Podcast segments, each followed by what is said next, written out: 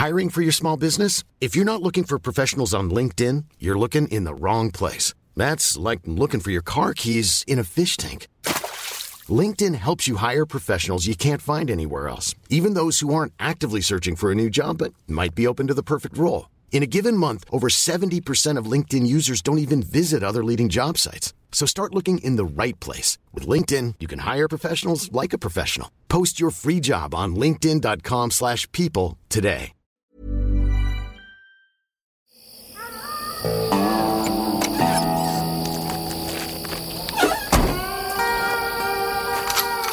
Die 100 besten Filme aller Zeiten.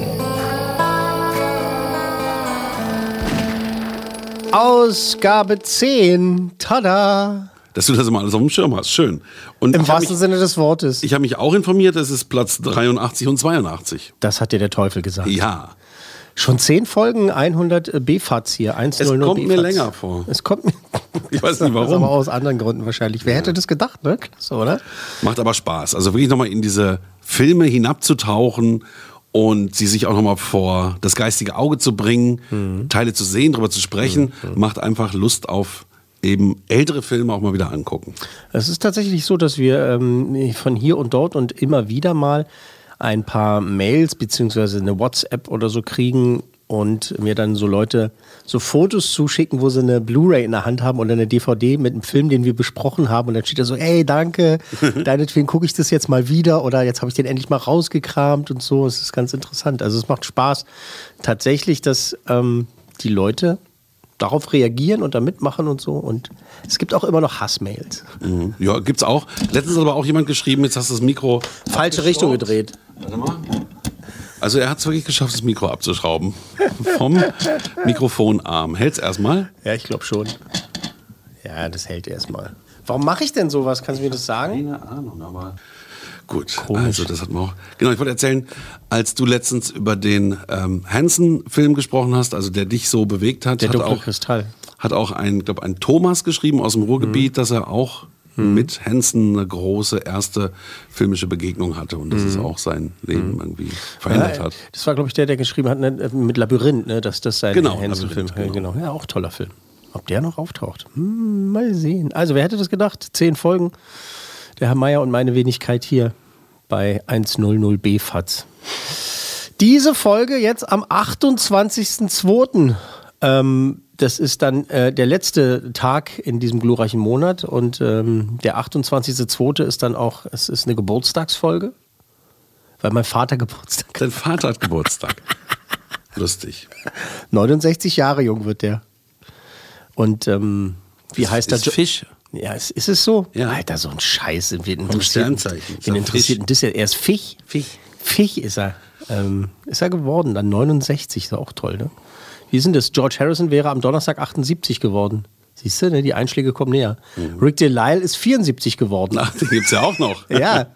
Zumindest ist, in Berlin. Der ist 74 geworden. Ey, das ist, sie werden alle nicht jünger. Und es wird immer schwieriger, uns in Stand zu setzen, um das nochmal aufzugreifen. Jetzt tust du so, als wenn du schon auf die 60 zugehen würdest. ich Das ist fühle mich, ich, Quatsch. ich fühl mich so, so mit Nackenverspannung und weiß ich was alles ja, und gut, so. das und sind halt so die kleinen Zipperlein. müde Füße. Was und ist so ein Pflaster am, am da- Nacken oder was? Da bin, ich, da, bin ich mal, da bin ich mal drei Tage Fahrrad gefahren und mein Körper schreit sofort so, Alter, was ist mit dir los, Alter? Das ist, weil du vorher nicht Fahrrad gefahren Ja, bist. eben. Also, ja. Es ist ja jetzt nicht der Sportpodcast. Stimmt, ist er nicht. Und auch der Geburtstagspodcast ist auch, Auch nicht, nicht. obwohl am 28. Februar mein Vater Geburtstag hat. Happy Birthday, Vati. Der wird Birthday. übrigens in der kommenden Episode auch mitmachen. Haben wir schon mal gesagt? Ich glaube ja. Echt in der kommenden schon? In einer der Endlich. kommenden, Okay. nicht in der kommenden. Und da ist er auch schon ganz aufgeregt. Und wir erstmal. Also wie dem auch sei. Wir feiern also die zehnte Folge, unsere Top 100, zusammengestellt aus Listen von IMDb, Rotten Tomatoes, Empire Online Cinema und so weiter. Bitte abonnieren, hören, kommentieren, bewerten, teilen und so weiter und so fort, was man sonst noch in den sozialen Medien damit machen kann. Angeben oder behaupten, ich hätte das anders gemacht oder was auch immer. Äh, Wir freuen uns über rege Anteilnahme. Ich wollte jetzt nicht unhöflich sein. Dein Vater heißt nochmal wie? Uwe, Uwe, alles Gute zum Geburtstag. ist doch nicht schlimm. Ja. Ja, gut. Kannst ihm dann demnächst dann Genau. nachträglich persönlich, persönlich Okay. wünschen. Also, letzte Folge ging es um zwei Killer. Ne? Wir erinnern uns einmal in Hitchcocks Psycho und in Luc Bessons Leon der Profi. Die Plätze 85 und 84 kommen wir dann also in dieser Episode zur 83. Und da geht es dann ab in die 90er. 1995, um genau zu sein. Und von da aus dann direkt ins 13. Jahrhundert. Genau, genau. um die Leute ganz zu verwirren. Denn auf Platz 83 ist das 177 Minuten lange epische Schlachtfest von Mel Gibson. Braveheart, der ist da drauf. Braveheart. Ähm, ab hier wieder Spoiler, also Obacht, falls äh, das einer der Filme ist, den Sie, du, er, sie, es noch nicht gesehen haben hat. Haben hat? Haben gehabt, tun. Hat, hat han? Story bzw. offizielle Zusammenfassung Schottland im 13. Jahrhundert. Der König stirbt. Lang lebe der König. Äh, der hinterlässt keinen Nachfolger. Edward I. Edward Longshanks. Ne, hier der lange Lulatsch. Der britische König. Mhm. Ja, das, also es gab ja nur einen König. Also für, für die ganze Ge Gegend da so. Na gut, aber es Für geht die ja Nachbarschaft. Eben um, um eben die Engländer und die Schotten. Es geht um die Engländer und die Schotten. Edward I., der nutzt die Situation aus, reißt die Macht an sich, ne? Edward Longshank. Shanks. Ähm, und äh, die Geschichte ist eben, dass seine Truppen, die durchkreuzen das äh, eroberte Schottland und, äh, wie heißt es im offiziellen Text, hinterlassen eine blutige Spur. Und als er dann auch noch die Frau von William Wallace, ne, einem der Clan-Fuzis da, ähm, von William Wallace, äh, seine Frau töten, ihm seine Frau töten, schwört er Rache mit einer Armee aus Gleichgesinnten, eins meiner Lieblingsworte auf diesem Planeten, Gleichgesinnte, ähm, setzt er sich den Engländern zur Wehr und begibt sich auf einen ähm, zu, ja, zumindest erstmal aussichtslosen Rachefeldzug. Das alles also schön serviert und ausgebreitet auf fast drei Stunden mit Mel Gibson, Sophie Massot, Patrick McGowan, Brandon Gleason, ich glaube eine seiner ersten Rollen, wenn nicht sogar die erste Rolle, äh, viele mehr. Wir hören mal rein und zwar ähm, hören wir rein in die berühmte, in die ganz berühmte, in die ganz berühmte Rede, ähm, die er hält, diese berühmte Ansprache vor dieser legendären Schlacht im Film. Ich bin William Wallace. Und ich sehe hier eine ganze Armee meiner Landsleute vor mir, die sich der feigen Tyrannei widersetzen. Ihr kommt, um als freie Männer zu kämpfen. Und freie Männer seid ihr alle. Was würdet ihr tun ohne Freiheit? Wollt ihr kämpfen? Gegen die da? Nein, wir laufen davon und überleben. Genau. Oh ja, kämpft und ihr sterbt vielleicht. Flieht und ihr lebt. Wenigstens eine Weile. Und wenn ihr dann in vielen Jahren sterbend in eurem Bett liegt, wärt ihr dann nicht bereit, jede Stunde einzutauschen von heute bis auf jeden Tag? Um einmal nur, ein einziges Mal nur wieder hier stehen zu dürfen, um unseren Feinden zuzurufen. Ja, sie mögen uns das Leben nehmen. Aber niemals nehmen sie uns unsere Freiheit. Die Freiheit. Die Freiheit. So, Herr Mayer, dein Bezug zu Ja, Braveheart? natürlich auch schon hundertmal gesehen. William Wallace gab es ja wirklich als äh, Figur äh, in der Historie. Ähm, natürlich ist das ein Schlachtepos sondergleichen. Und äh, das ist auch so ein Film, der einmal im Jahr geguckt werden muss, finde ich. Und Ja? ich finde, die Figuren sind toll und es ist einfach auch äh, gut inszeniert. Es macht Spaß Einmal im, zu Jahr, gucken. einmal im Jahr geguckt werden muss, findest du? Ja, finde ich schon. Das ist ein bisschen übertrieben. Ich finde ihn gut. Nein, ich finde ihn auch toll. Ich habe ihn damals dreimal im Kino gesehen. Äh, unter anderem auch mit meinem äh, Kumpel Daniele. Und er war so entspannt, dass der den armen Typen hinter uns Prügel angedroht hat im Kino, äh, weil die an der falschen Stelle lachen mussten, nämlich bei dieser herrlich schlimmen Prime Noctis-Szene, äh, wenn da die Engländer, für die, die es nicht wussten, Prime Noctis war das Recht der englischen Herrschaften, ne, also die da äh, das Land regiert haben in Schottland, die durften sich dann am Hochzeitstag vor der Hochzeitsnacht also mal schön die Braut schnappen und die erstmal schön, äh, ähm, ja, Die Leibeigenschaft gab es ja lange, lange auch in Russland bei den Zaren war das auch so ein genau. Ding. Also es ist fürchterlich. Die Engländer haben nicht nur schöne Sachen gemacht, müssen wir mal sagen. Also die haben auch den ein oder anderen dunklen Fleck auf ihrer historischen Landkarte. Ähm, ja, jedenfalls bei dieser Szene weiß ich noch ganz genau, wir sitzen im Kino, es war glaube ich auch das dritte Mal, dass wir den gesehen haben da und dann saßen da so ein paar Flachpfeifen hinter uns, die fanden es lustig. Und mein Kumpel da. Ich wollte den an die Kugel gehen. Ihr Idioten, haltet die Fresse. Ach ja, die 90er Jahre. Ach, sehr entspannt. Sehr entspannt. Es ist aber auch ein sehr auffühlender Film, muss man einfach sagen. Also das, dieses einmal im Jahr muss der gesehen werden, das wäre mir, glaube ich, wäre mir zu schlimm. Ja, man will gleich danach in den Krieg ziehen, ne? Sich das Nee, im Gegenteil. Schwert irgendwo Es ist ja ausgraben. vorgeworfen worden, dass es so gewaltverherrlichend ist, aber das war so bei mir dann eher das Gegenteil. Also da wollte ich lieber, Echt? lieber Frieden um mich haben. Ein bisschen Frieden. Ein bisschen, also nee, also so dieses, dieses Kämpferische da, so, das hat mich jetzt, also fasziniert und fand's geil wahrscheinlich auch, ne? Also diese Schlachtszenen äh, sind ja nur wirklich, wie hieß es, Bannockburn oder was? Ich weiß nicht mehr ganz genau. Also diese, diese berühmte Schlacht.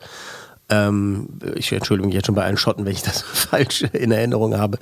Ähm, das war schon geil, sagen wir einfach mal, wie es ist. Ne? Da hast die ganzen im- Statisten und wie die zurechtgemacht waren. da kommen wir, da kommen wir gleich dazu, allem zu den Statisten und wie sie zurechtgemacht äh, waren und so. Das war auf jeden Fall schon ein Ereignis, aber das ist wirklich, das ist ja kein Film, der so vor sich hin plätschert, ne? Also nicht nur Er der, nicht nur der Länge politische Botschaft, natürlich. wegen, äh, politische Botschaft und es ist halt auch anstrengend, weil da ne, viele gehauen wird und viele geredet wird und es ist einfach wahnsinnig lang. Ach, wie du sagtest, 177 Minuten. Ja, ja, genau. Also, Fun Facts. Drehbuchautor Randall Wallace, nicht mit dem Titelcharakter verwandt oder verschwägert, der war Jahre vorher in Schottland im Urlaub und hatte das Edinburgh Castle besucht und da die Statuen von Wallace und Robert de Bruce gesehen. Äh, Robert de Bruce hat in diesem Film eine relativ kleine Rolle. Es gibt extra Verfilmungen, also extra auch Filme über Robert de Bruce, der eigentlich auch ein großer schottischer Charakter war, sagen wir es mal so. Freiheitskämpfer. wie, wie der Berliner Comedian Phil, auch ein Charakter. Der Robert der Bruce. Auch so ein Charakter. Äh, und der äh, Randall Wallace, also der Drehbuchautor, hat dann den Tourguide da gefragt, wer, wer, wer, wer, wer sind denn wohl diese Herren da?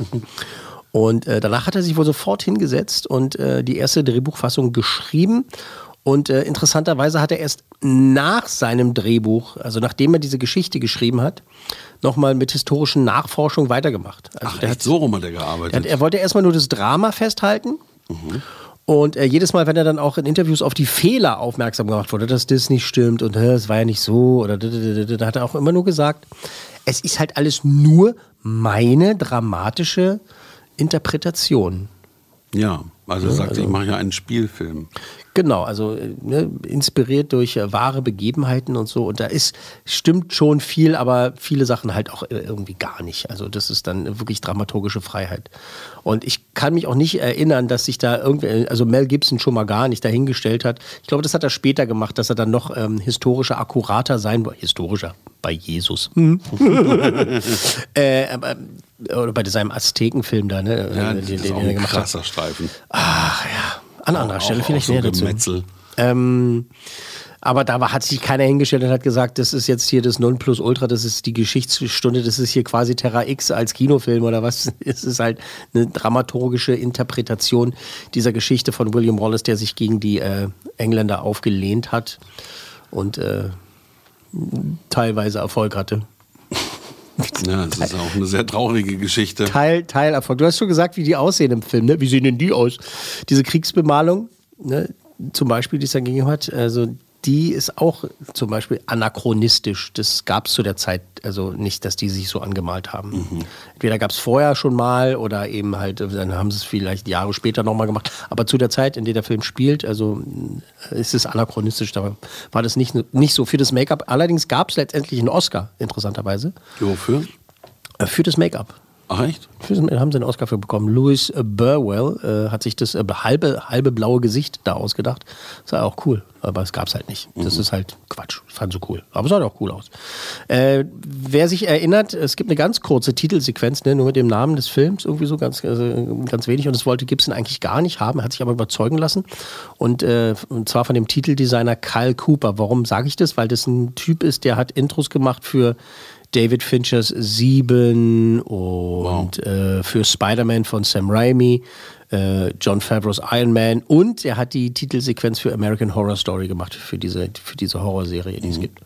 Also äh, ja, relativ coole Leute. Ähm, als Inspiration für seine Regieanweisungen hat äh, Gibson dann immer vor allem zwei Filme genannt. Einmal El Cid mit Charlton Heston und äh, Kubricks äh, Spartacus. So hat er mal gesagt, oh, ja, also, Ja. wenn wir das so und so machen, hat er eine bestimmte Regieanweisung äh, äh, von diesem Film, Film beziehungsweise von Kubrick im Kopf gehabt. Und was die Action betrifft im Film, da hat er sich äh, allerdings von seinem Kumpel und Kultregisseur George Miller inspirieren lassen. Mit dem hat er Mad Max gemacht. Ne? Ja, Die Mad stimmt. Max-Filme. Mad Max. Genau. Und der, der George Miller hatte bei den Mad Max-Filmen auch so bei den Action-Szenen so mit, so mit Geschwindigkeiten und sowas ne, gearbeitet. Also, dass manche Sachen also äh, ein bisschen dann schneller abliefen oder vielleicht auch langsamer und so. Also, diese, dieser Stil, auch die sogenannten Jump Cuts. Aha. Und so Kamerafahrten, die so. ja, genau. Ja, genau. Und für besonders atmosphärische Aufnahmen hat sich dann Gibson bei seinem Gallipoli-Regisseur Peter Weir ähm, inspirieren lassen.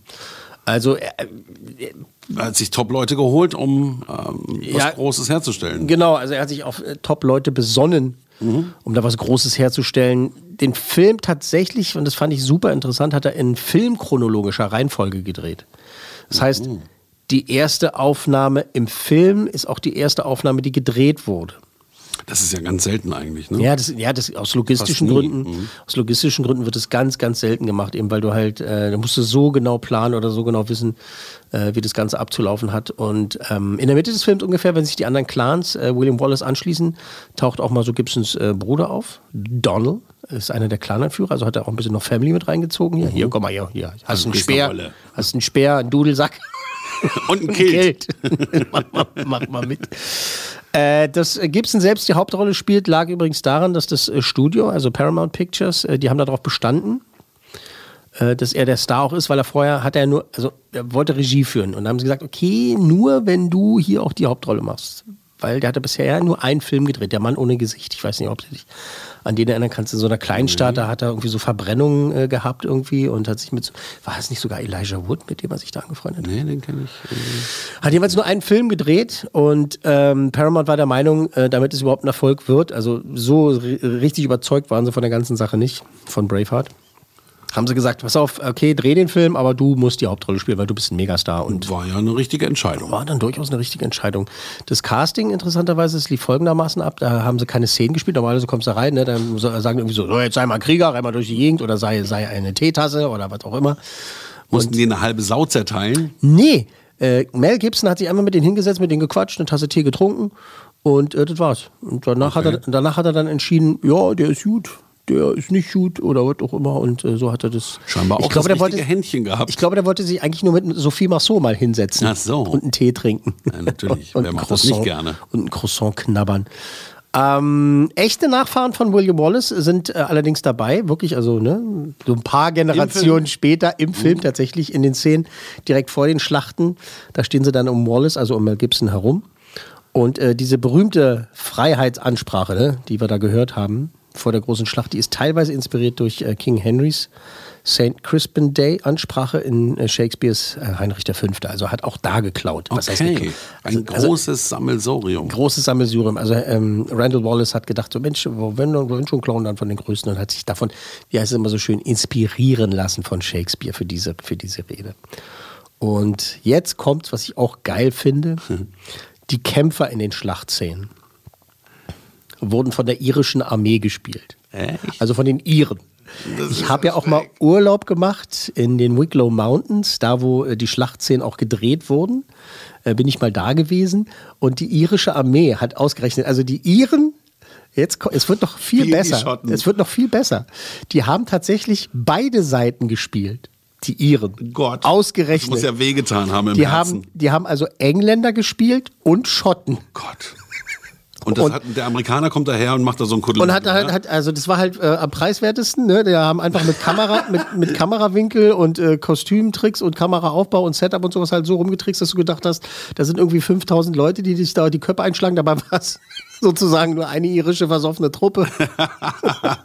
ich nehme das zurück, ich liebe die Iren sehr und das meine ich wirklich ernst. Nee, es war wirklich interessant. Der hat mit der irischen Armee gearbeitet und die mussten alles spielen. Die mussten Schotten Geil. spielen und die mussten Engländer spielen. Wie krass, ey.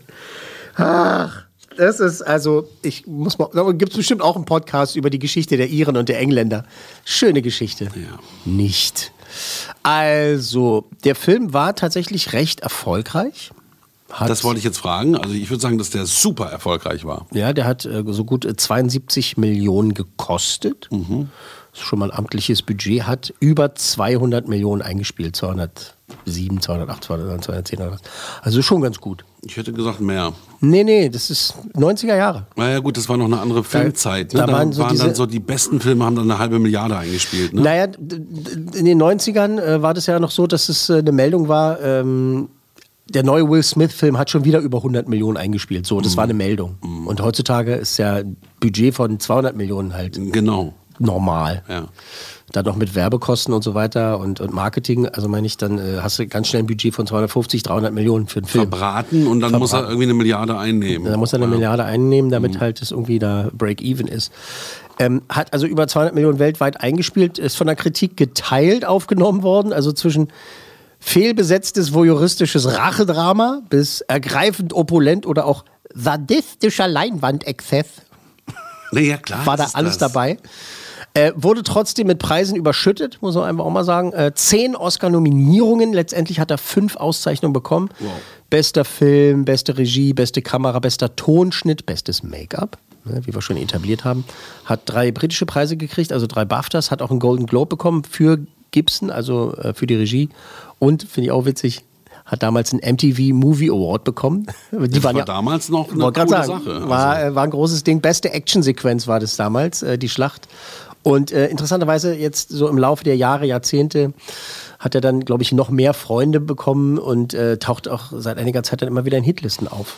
Und ist dann halt auch hier gelandet. bei uns auf Platz 83. Unser Platz 83, Mel Gibsons Braveheart aus dem Jahre 1995 und äh, wirklich toll. Also ich habe tatsächlich jetzt beim Zusammenstellen dieses Podcasts auch mal wieder Bock gehabt, den auch mal zu gucken. Aber wie gesagt, 177 Minuten, das, das Zeitfenster musst du dir erstmal bauen. Einmal im Jahr. Ja, naja, ja, mu- ja, muss auch nicht sein. Es ist äh, okay. Also da gibt es andere Filme, die müssen einmal im Jahr geguckt werden.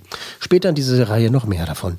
Ähm, unser Platz 83, Braveheart. Juhu! Wir überspringen nun fünf Jahre, landen im Jahr des Herrn 2000, beziehungsweise in Deutschland dann ab Januar 2001 und widmen uns nun einem Film, der auf dem, jetzt pass auf, widmen uns nun einem Film, der auf dem vierten Teil der fünfteiligen Romanreihe Kranich und Eisen von Wang Du Lu basiert. Alles klar? Alles klar, aber nur weil du es mir vorher schon gesagt hast, sonst wäre es nicht klar. Auf Platz 82, da, da, da, da, Ang Lees Martial Arts Drama Crouching Tiger, Hidden Dragon oder auch nur Tiger und Dragon. Und ich entschuldige mich jetzt schon äh, für meine Aussprache der diversen Namen und Infos und natürlich auch hier, Achtung, Spoiler. Also es gibt Menschen, die diesen Film noch nicht gesehen haben und das kann ich tatsächlich in diesem Fall auch, glaube ich, noch ein bisschen besser verstehen. Also der war, kommen wir später noch zu, der war natürlich mega erfolgreich, aber das ist jetzt, das ist ja kein Mainstream-Kino. Und da war Ang Lee auch noch nicht so bekannt, oder? Bei uns noch nicht so. Aber genau. damit der- ist er dann bekannt ja, geworden. Hat davor, davor hat er noch, hat er schon den Eissturm gemacht, ne, mit Elijah Wood. Schon wieder der Elijah Wood. Ah, immer dieser Elijah Immer Wood. dieser Elijah Wood. Ähm, aber ja, das, das hat ihn wirklich, also äh, bei vielen Leuten dann auf die Karte gepackt, wie man so schön sagt. Also im China der Jing oder Qing Jing, Jing Dynastie will sich der Schwertkämpfer Li Mu Bai endlich zur Ruhe setzen. Um dies tun zu können, übergibt er sein Schwert äh, vertrauensvoll seiner Weggefährtin Yu Shu Lien, mit der ihn eine, wie heißt es hier so schön, unglückliche sowie heimliche Liebe verbindet. Sie soll sein Schwert nur ausgerechnet dem ehrenwerten Sirte überbringen. Und als das Schwert dann eines Abends von einer maskierten Person gestohlen wird, beginnt eine wilde Jagd und mit ihr der Kampf um Gerechtigkeit und um Liebe. Also irgendwie Liebe. In einem fernen Land, in einer mystischen Zeit, legt ein Held seine Waffe nieder. Das grüne Schwert. Es ist so unschuldig und rein, weil kein Blut dran kleben bleibt. Eine Frau entflieht ihrer Bestimmung, In so eine vornehme Familie hineinzuheiraten, ist doch ein großes Glück. Ach, meint ihr? Glück heißt für mich, dass man frei leben kann und dass man sich aussuchen kann, wen man liebt und mit wem man zusammenlebt. und eine andere bringt sie zusammen. Du brauchst einen richtigen Meister, um dich weiterzuentwickeln. Ich wusste, dass sie dich beeindrucken würde. Ein Schüler erhält eine Lektion. Warum willst du mich lehren? Weil ich schon lange einen Schüler haben will, der der geheimen Wudang-Kampfkunst würdig ist. Eine gefährliche Reise. Der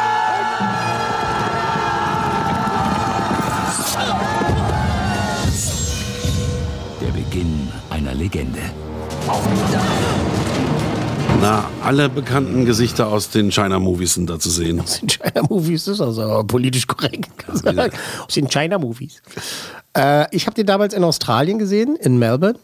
Weiß ich noch, im äh, Cinema Nova in der Lygon Street 380. Komisch, für sowas habe ich ein Gedächtnis. Weißt du, war ich ganz halt aufgeregt. War ich ganz aufgeregt damals, ähm, dass ich da in, in, in meiner Zeit in Australien da in diesen Film gegangen bin, weil ich äh, davon so gehört hatte und, ne, und die Trailer damals und so. Ich finde es ja auch hier wieder so lustig, diese, diese Trailer mit Sprechern. Ne? Aber du Also sagtest 2001, da war das doch schon fast nicht mehr so gang und gäbe, oder? Wie? Was? So, so ein Trailersprecher. Doch, doch, klar. Echt? Ja, gab's noch. Bei bestimmten Filmen, ja. Ja, Gerade bei so asiatischen Filmen musst du wahrscheinlich mehr erklären, deswegen haben sie mal einen Sprecher genommen. Na, ist doch so. Weiß ich nicht. Äh, ja, aber du kennst den Film auch, hast ihn gesehen mal? Ich stehe echt auf dem Schlauch. Ja, ist ja nicht schlimm. Weil ich Wahnsinnig kenne viele dieser Filme, aber ich bin mir nicht sicher, ob ich den ganz gesehen habe.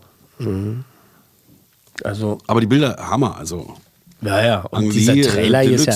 Der Trailer hier ist ja lachhaft. Also der, der zeigt ja eigentlich gar nichts. Und der Film ist so, so wunderschön und episch und, und hat äh, eine ganz besondere Atmosphäre und dann diese Kampfsequenzen, wir kommen gleich dazu. Das ist äh, wirklich ähm, sehr interessant, wie das abgelaufen ist damit. Also, erstmal zum Filmtitel: ne? Tiger and Dragon. Crouching Tiger, Hidden Dragon. Der Filmtitel bezieht sich auf eine alte chinesische Mythologie. Das geht dabei darum, seine wahre Kraft vor anderen zu verbergen. Und das hat halt eben mit diesen Charakteren in diesem Film zu tun, weil die halt ja, nicht, nicht immer alles von sich preisgeben und nicht immer alles zeigen und so und die Liebe unterdrücken und was weiß ich was und so. Und äh, Ang Lee, äh, der Regisseur, der beschreibt den Film als eine Art, finde ich sehr schön, dieses Zitat, Traum von einem China, das so vermutlich nie existiert hat. Ist ja wie bei Braveheart. Schon, sehr- schon, schon sehr, schon sehr ähm, romantisch das Ganze. Also Michelle Yeoh spielt da mit, die hat dann auch mal bei James Bond mitspielen dürfen. Genau. Ähm, die hat vor diesem Film ein ganzes Jahr lang keine anderen Jobs mehr gemacht, nichts mehr angenommen. Die hat nur trainiert für diese Rolle und äh, Mandarin gelernt vor allen Dingen. Ne? Sie selbst kommt aus Malaysia und Menschen, die Mandarin als äh, Muttersprache sprechen, die sagen, ihr Akzent ist die ganze Zeit zu hören. äh, alle vier Hauptdarsteller äh, sprechen im Film Mandarin mit Akzent. Chow Yun-Fat, äh, wirklich äh, großer Star, ne? der hat einen kantonesischen Akzent. Zhang Ziyi, dieses junge Mädel, was da dann noch die Hauptrolle spielt, die hat einen Beijing-Akzent und äh, Cheng Chang, wer kennt ihn nicht, der hat seinen taiwanesischen Akzent. In manchen chinesischen Territorien ist der Film tatsächlich dann auch extra äh, synchronisiert worden. Nicht dein Ernst. Doch, also die haben extra Synchronfassung ohne Akzent eingesprochen, weil die Zuschauer so eine Probleme mit diesen Akzenten hatten. Also es gab Testvorführungen und da haben die Leute gesagt, der Film ist super, aber, Aber da stimmt was nicht. wir können das Gequatsche von, von, den, von diesen internationalen China-Filmleuten, wie Herr Mayer gesagt hat. aus Ja, China-Filmleute. China, China-Kino.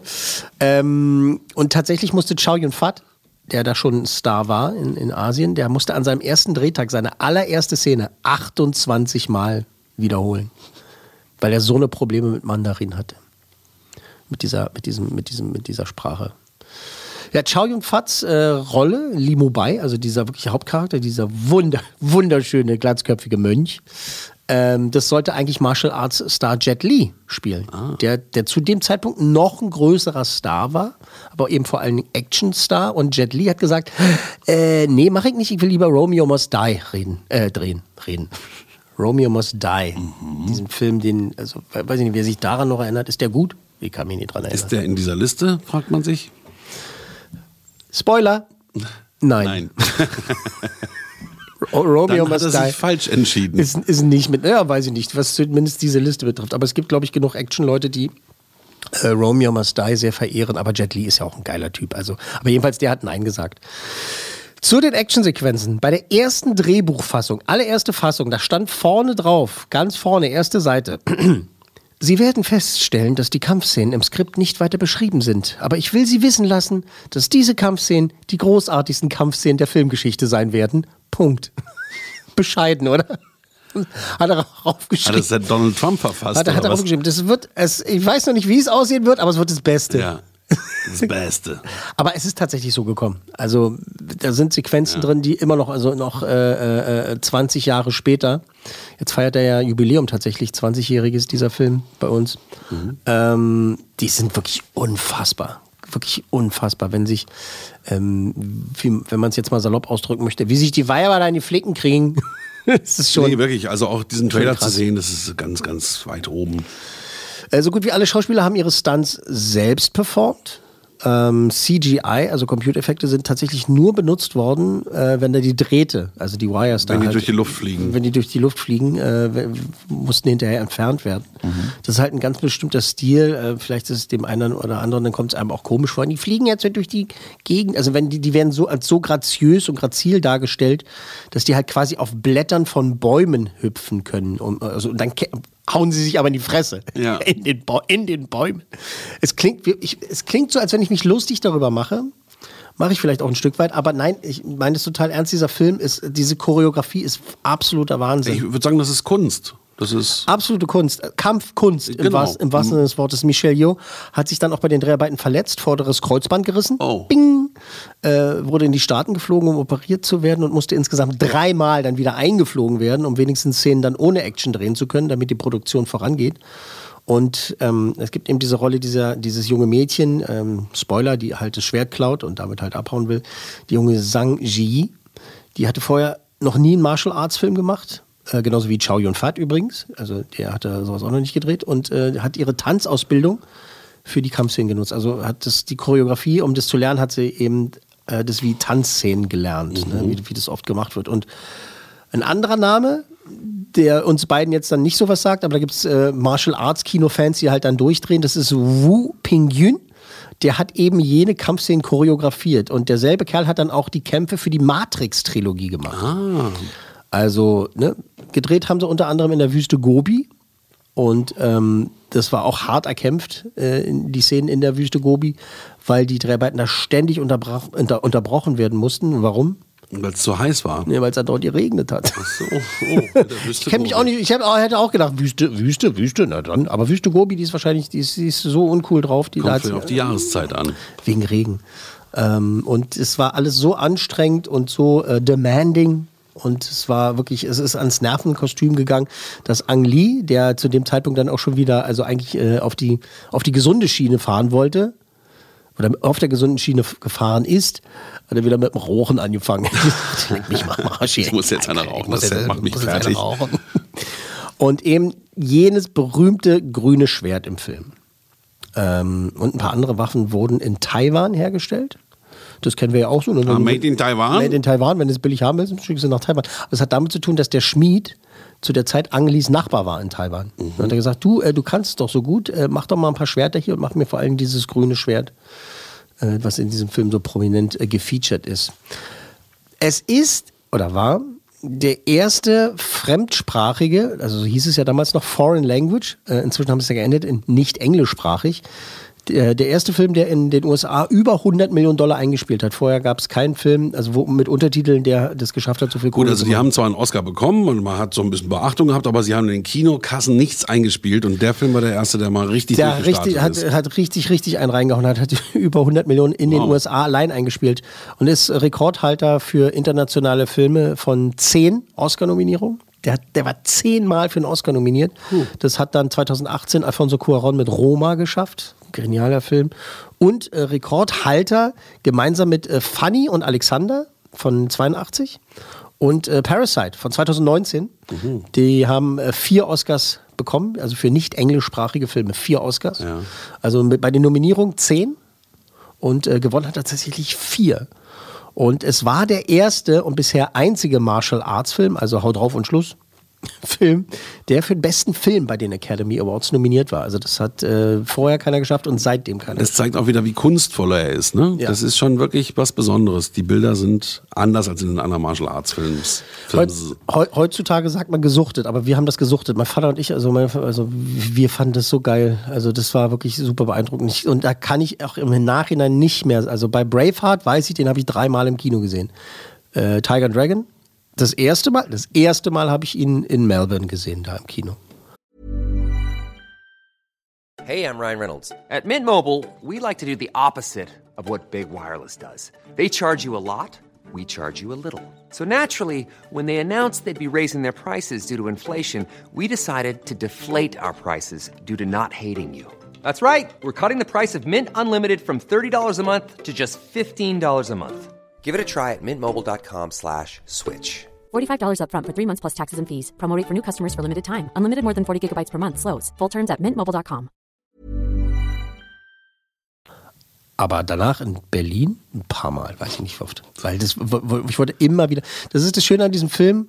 Hm, Auch so Filme dann wie Hero oder sowas, die dann später kamen. Das sind Filme, da kannst du jedes Standbild nehmen und, Und dir Wand, lange angucken. nee, an die Wand hängen einfach. Ja, ja. Und dir lange angucken. ja, das meine ich damit. Du f- bist auch wirklich in dieser Welt dann. Also du entfliehst dieser Zeit, in der du jetzt bist, in diesen Film hinein. Mhm. Genau. Genau. So, äh, von der Atmosphäre her, vom, vom Schauspiel her und sowas ist so, so gekonnt und so schön inszeniert. Und es ist auch tragisch und dramatisch. Also, nochmal Achtung, Spoiler, ne? wenn einer der Hauptcharaktere am Ende des Films den Arsch hochreißt und äh, das aber gerade noch schafft, äh, da seine Liebe zu gestehen mit dem letzten Atemzug, das ist einfach, da kannst du, da kannst du jedes Mal heulen. Das ist einfach, das ist so und so gut gespielt. Also der hat alle Preise verdient. Ähm, das Budget waren so umgerechnet damals 15 Millionen Dollar ungefähr. 15 Millionen Dollar und das Einspielergebnis weltweit 214. Wow. Also noch ein besserer Schnitt als Braveheart. Der hatte Das seine, würde ich auch sagen. Der hatte seine 72 Millionen gekostet, also dann nochmal Werbekosten dazu. Bist du schon gut bei, bei 80, 90 Millionen? Na gut, so viel war es damals nicht das Budget wahrscheinlich. Aber doch so weltweit 80 vielleicht Millionen. Ja, und ähm, der hier 15 Millionen Dollar gekostet und 214 Millionen eingespielt. Also 15 Millionen Dollar kostet heute ähm, so ein B-Movie-Film in den USA. Das ist so eine normale Größe für eine, für eine Produktion in den Ja. USA. Ja, ja, ja. 15 Millionen war damals amtlich. Das ist jetzt auch kein, das sind ja auch keine Peanuts, aber das ist so ein ganz, ganz wirklich unterstes, unterstes Segment, Mhm. so, so, so Budget. Also das musste reinhauen heutzutage. Interessant finde ich, dass die BBC den Film 2018 offiziell auf Platz 78 ihrer Hitliste für die besten nicht englischsprachigen Filme aller Zeiten gewählt hat auch. Ne? Mhm. Besten Filme aller Zeiten, bei denen ist er auf Platz 78 gelandet. Da sind wir nah dran mit 82. Bei uns ist er auf der 82. Auf der 82 bei den 100 besten Filmen aller Zeiten, Ang Lee's Crouching Tiger, Hidden Dragon. Habe ich es ein bisschen geschafft, dass du den jetzt vielleicht dann auch mal gucken willst? Vielleicht ist es einer Unbedingt. Dieser, vielleicht ist es einer dieser Filme, wo du dich hinsetzt, guckst und dann sagst du nach 10 Minuten, ach, das Ding, ja, keck Ah, doch. Habe ich doch gesehen. Halt doch, Nee, unbedingt, unbedingt. War der nicht bei Beate Huse in der Kabine? Es ist ja so, man sucht sich immer schnell irgendwelche Filme aus und bei anderen klickt man nicht so schnell und vielleicht gehört das dazu, wo man einfach das machen muss, um dann mal wieder da hineinzufallen. Ja, mache ich. Ähm, wie bei Braveheart ist es jetzt auch hier bei diesem Film, also es ist eine Weile her, dass ich ihn gesehen habe. Ist schon wirklich länger her, aber ich will es mir jetzt unbedingt nochmal rein, rein, reinziehen. Haben wir ja eine Aufgabe. Da haben wir ja eine Aufgabe. Und ähm, aber wo Aufgabe, damit sind wir schon wieder am Ende dieser Aufgabe. Sendung am Ende so dieser Sendung. Aufgabe. Danke, danke fürs Einschalten, Herr Mayer. Ja, ja. Na, ist doch eine Aufgabe. Es ist eine schöne Aufgabe, eine Aufgabe it is. Und liebe Freunde, wenn es euch gefällt, sagt es ruhig weiter, dass auch andere mal reinklicken und abonnieren, liken, weitersagen. Genau, Folge 10 unserer kleinen feinen Podcast-Reihe für B und Anmerkung. Gerne Mail an kontakt@ podcast-1 De, richtig? .de. .de. Ja, das ist das erste Mal, dass du es heute gesagt hast. Super. du kannst es jetzt auch. und dann sind wir bei iTunes, bei Spotify, Amazon Music, Deezer, Google Podcast, TuneIn und so weiter. Und ich finde übrigens, wir sollten mal so eine Special-Ausgabe bei Clubhouse machen. Und alle einladen. Ja. Und dann sollen die uns mal ihre besten Filme aller Zeiten mitteilen. Das ist eine sehr gute Müssen Idee. wir mal eine Einladung für starten. Ja, machen wir. Ich habe letztens bei einem Clubhouse von äh, Patrice mitgemacht. Äh, schönen Gruß nochmal an dieser Stelle. Und schönen Gruß an, äh, an äh, Dennis Schmidtfoss. Und da haben wir uns ein bisschen über Synchronarbeit unterhalten und ähm, demnächst auch von äh, diesen Herren mehr. Aber da habe ich mal wieder festgestellt, ja, Clubhouse, doch, das ist, der kann schon echt schöne Sachen gibt's da. Gut, guter, Aber- guter Vorschlag. Ne, dachte ich mal, was zum drauf rumkauen. Nun denn, also das war's für heute. Danke fürs Zuhören nochmal. In der nächsten Folge haben wir dann mal, tatsächlich mal wieder einen Gast. Einen Showfreund, einen werten Kollegen aus der Filmbranche, der mehr Projekte am Laufen hat, wie, auch, was weiß ich, mehr Projekte als Lady Gaga Umziehpausen bei ihren, Mindestens. bei ihren Shows, als es noch Shows gab. Mehr wird nicht verraten an dieser Stelle. Nächsten Sonntag also wieder mit Filmpate. Wir freuen uns, um welchen Film es gehen wird. Auf Platz 81. Nun, er hat mit Lotion zu tun, mit Ejakulat, mit abgebissenen Nasen und mit Farmtieren. Ich weiß es leider jetzt schon. Was so einfach? Das erste war zu einfach. Das war die 100 besten Filme aller Zeiten. Eine Podcast 1 Produktion.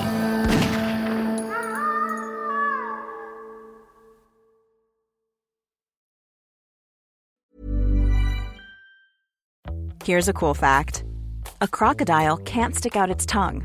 Another cool fact you can get short term health insurance for a month or just under a year in some states. United Healthcare short term insurance plans are designed for people who are between jobs, coming off their parents' plan, or turning a side hustle into a full time gig. Underwritten by Golden Rule Insurance Company, they offer flexible, budget friendly coverage with access to a nationwide network of doctors and hospitals.